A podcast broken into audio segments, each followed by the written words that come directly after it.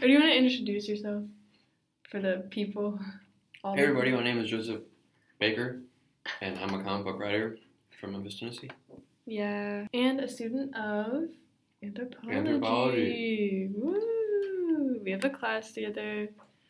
That's why I'm interviewing Joseph because I feel like he has a unique perspective on, like, so the topic for today is digital art, and obviously, you like comics and you're a comic book writer yourself, and you know a little bit about anthropology. So, you're interested in comic books and you're a comic book writer. How have digital art tools played a role in making the creation of comic art easier?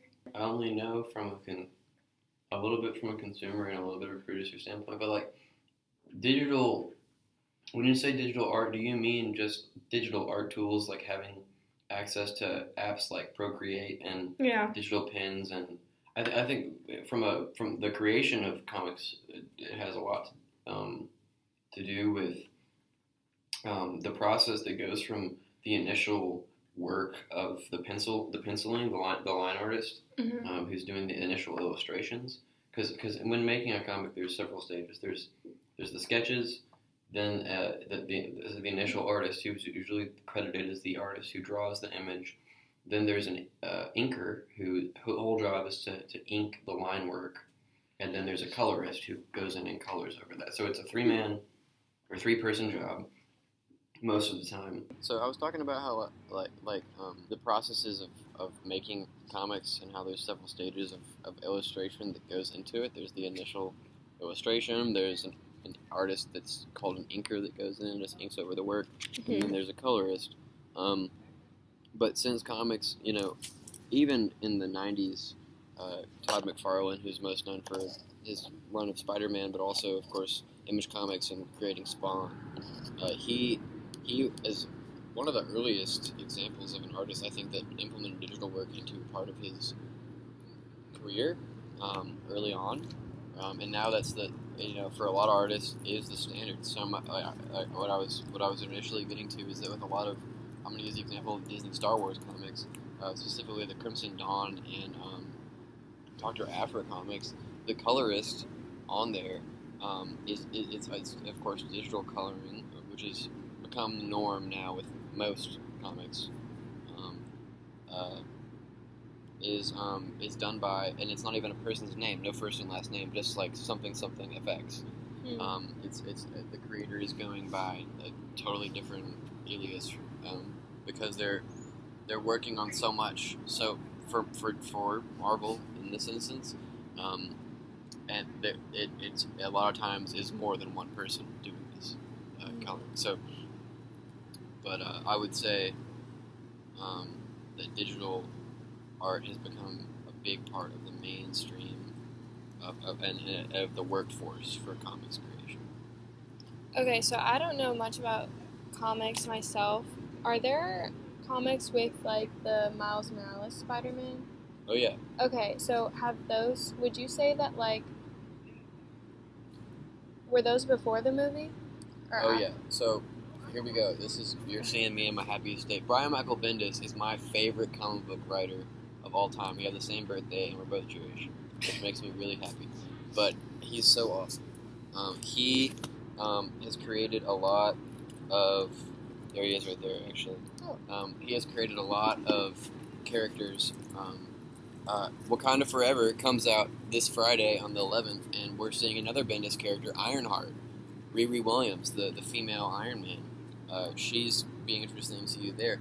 But Brian Michael Bendis, who initially wrote a comics run um, called Ultimate Spider Man, which is about Peter Parker, eventually it was time for, for Peter Parker to die and for there to be another Spider Man. And that another Spider Man was Miles Morales. And a lot of uh, Bendis wrote that initial run of, of uh, Miles Morales comics. There was even a- an event um, I can't pinpoint the exact date, but the Amazing Spider-Man had just come out with uh, Andrew Garfield. Mhm. There was an event in the comics going on called Spider-Men, which Peter Parker and Miles Morales met, and this kind of started this whole idea of a Spider-Verse. Multiverse. Yeah. Spider Verse, yeah. So that's that will go into the, the Spider-Man, Spider-Man into the Spider-Verse movie coming out in 2023. Okay, so But yes, there were there were Miles Morales comics before the movie. were those digital, or or like, do you know if he created those digitally? Um, I forget the name of the artist that worked with him um, on that initial run. Because I was gonna ask, like, how has, if they were digital, I guess it doesn't even matter. Like, how does the art in the comics that are like hand drawn differ from the movie or comics that are digitally animated? Um, I think that sequential, sequ- comic books in, as a form of storytelling are closer to film than they are to literature. Um, in a lot of in a, in a lot of ways, like there is the lit- of course the literary aspect of comics, but the um, it's sequential art.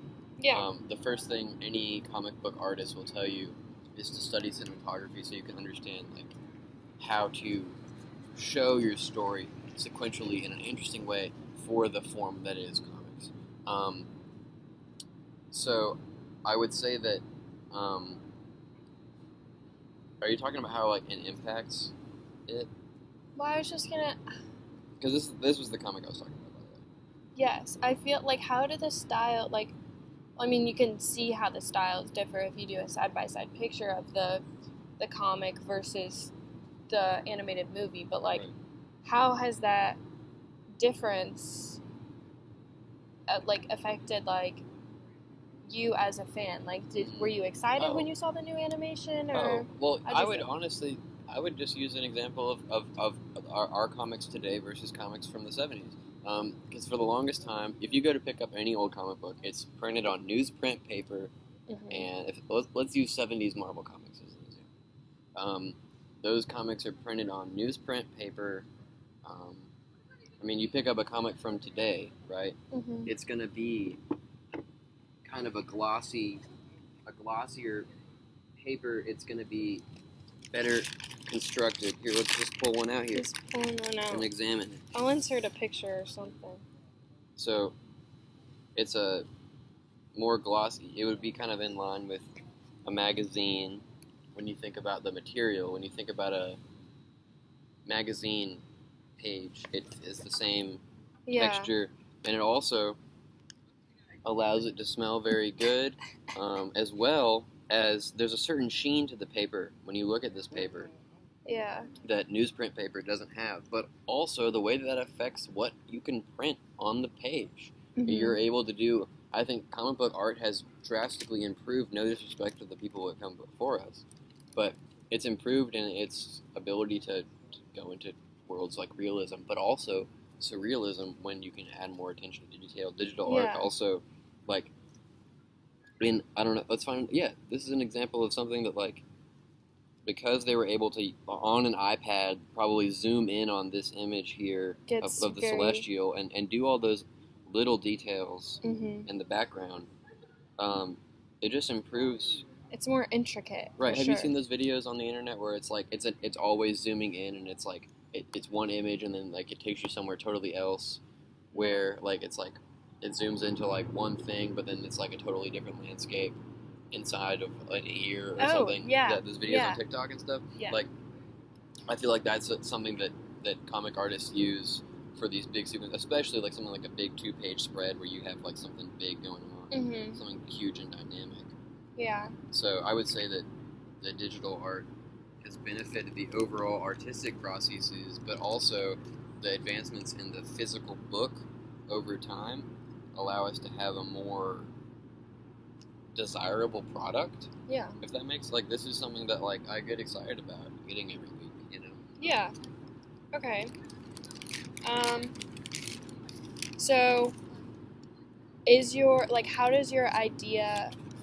I guess this kind of goes with what I was asking, but like, and it doesn't have to necessarily stay on the topic of comic books. But how does your idea of digital art differ from the idea that you have of physical art?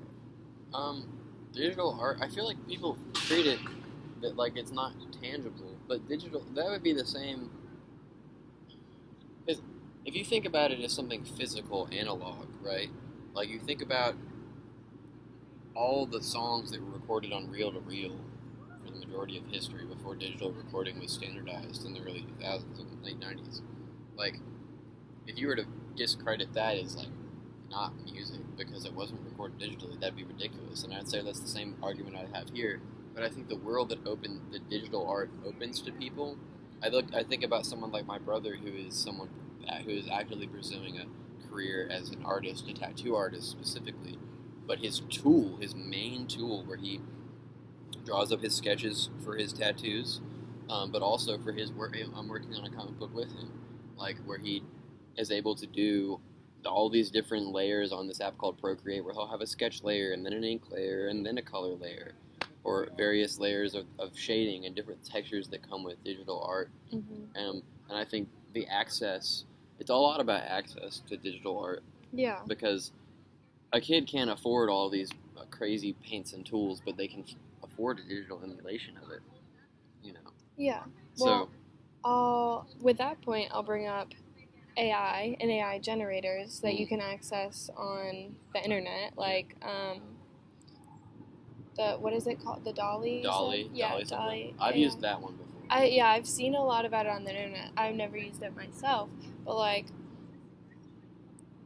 that just goes to show even with like even if you don't have a lot of fancy tools, you can if you have an idea, you can put something into a generator and maybe it's not you necessarily creating it, but it's Yes. it's your idea. I think that I actually had a conversation with my coworker about this recently. Uh, my my conversation rather was, uh, do you think that eventually we'll have AI artists? Not uh, by AI artists, I mean a person that is producing artwork and saying that they created it, Mhm. but they're using a digital And- software to make it like DALL-E. Mm. And I was like, well, how do we react to that? Do we actually act impressed by this person's ability to type some keywords into something like, um, because and eventually when when AI does gain consciousness and take over, like, will will AIs pursue our careers? But that's that's a more ridiculous tangent. But my first statement I think is is pretty in, interesting in the idea of um, because I my experience with with the AI art is that I put in a prompt of something I wanted to see, and then I put in the style of. hmm So like, Yeah. show me Avengers Tower in the style of Beksinski, right? Or show me um, Superman in the style of Super Salvador Dali, or, or, or something along those lines. Yeah. Um, and I think like that is my understanding of of AI art because I don't really see. I mean, it, it's really just like another way to do something Yeah. um, but it's a different, it's a more narrow focused thing. There's way less. Um, it's something more. It's like it's honestly like painting with a search, is what it feels yes. like. Yeah, it's like you don't. I mean, obviously, since it's not you creating it, you don't get as much creativity with it. You get more of like a. Like it's maybe something you you would have never thought of yourself since it's AI, but it's like with yourself you can change direction when you're going through a painting. You don't get the process. It's right. It's, instant. it's something that's generated for you instead of. Yeah. And that would that would bring me to like what is the, where is the, creative, outlet in that? It, it is satisfying. It satisfies our 21st century uh, instant gratification brains. mm-hmm. right? Like Yeah. we want to be. That's why we have social media, like, and we have, um, like clickbait news is because people desire instant gratification. So to be Mhm. able to like want an image, like if I told you how badly I wanted to see Doctor Doom show up in this Black Panther movie coming out on a Friday, I could definitely like, tell something to give me that, but it isn't that. It's an emulation of an idea Yeah. but but I do think that digital art, I think that it opens up a for the creation of new work for new art. I think it opens up a new way to get inspired to show you something you haven't seen before. But I wouldn't really call that making art. Now, if they could create a version of DALL-E where you could go in and like if it gives you like almost like a visual prompt and you loosely follow that for whatever creation you're making, like that's to me that could be That's, That's more hard. of That's hard. yeah. but like if you're just typing in I'm going to use an example of one I've made before. Doctor Doom standing in front of the Lincoln Memorial Mhm. in Washington D.C. That's you're just. I mean, that's going to probably look pretty good because there's a lot of source material for the computer. Doctor Yes. Doctor Doom and the Lincoln Memorial are two very. There's lots of pictures of that in the grand scheme of our digital world. So they could definitely do that. Um, but it wouldn't really be. The computer is just pulling stuff that already exists. Okay. You kind of mentioned this a little bit with, like, you said, you said that AI will, I know you were joking, will, like, overtake humanity and gain consciousness, which to some extent I agree with. But do you think in the future that digital art will become more popular than physical art? I sure hope not. Um, I think that it allows. I think that it does satisfy the imagination. I mean, like I don't think that things. Like, I, I don't think it's a a negative thing, but I also don't. Think, I think. I think to, to, to view it. I don't know. Remember when NFTs were coming out a few months ago, Yes, yeah. and everybody was like, "This is changing currency and this, that, and the other." Yeah. And it did not. I don't think that th- that's that you know. It's not We're not going to have any like major systematic changes. right. I'm, I'm I'm saying the creation of DALL-E and all these di- digital AI art programs. It's not going to change the world, right? Like there's mm-hmm. no. It, if anything, it just creates. It does create demand. and there is a a new. There is a new lane added to the highway of art, if that makes sense. yeah. but there's it's not satisfying a need that probably was already being met. It's making something a little bit easier, but I think that it's like digitally animating three-dimensional characters in a digital space, like Mhm. like um, I forget the name of the program I have on my computer.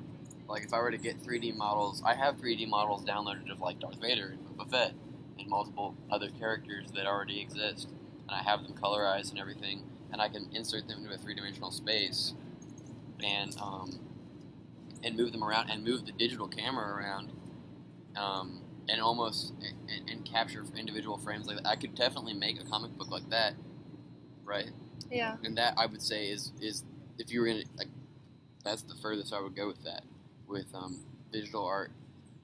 I, I wouldn't I wouldn't even say that you know you wouldn't want to make a comic book, but there's no sequential there's no sequentialness that comes with the algorithm of digital like DALL-E. I don't think you could you'd have to be really specific about your prompts and stuff.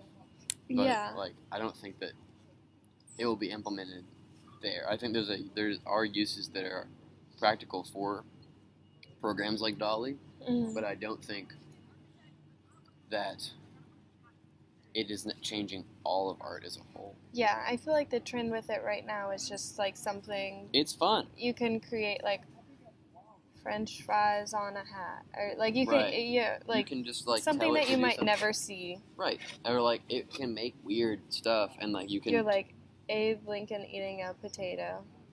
right. I'm very focused on potatoes, I guess, French fries. I don't know, but okay, I'll ask you this: um, What do you think? You know what webtoon is?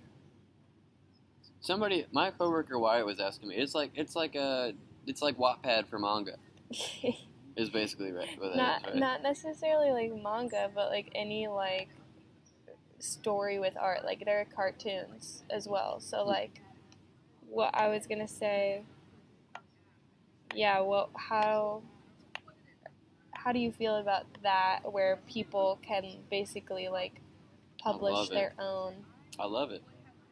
Yeah. I mean, I was I was going to talk about how digital art, because art is a physical, for the most part, physical, tangible thing. Mhm. I've, well, there was a long time in my life where I had never seen a Salvador Dali painting with my own eyes, or a Jackson Pollock painting with my own eyes.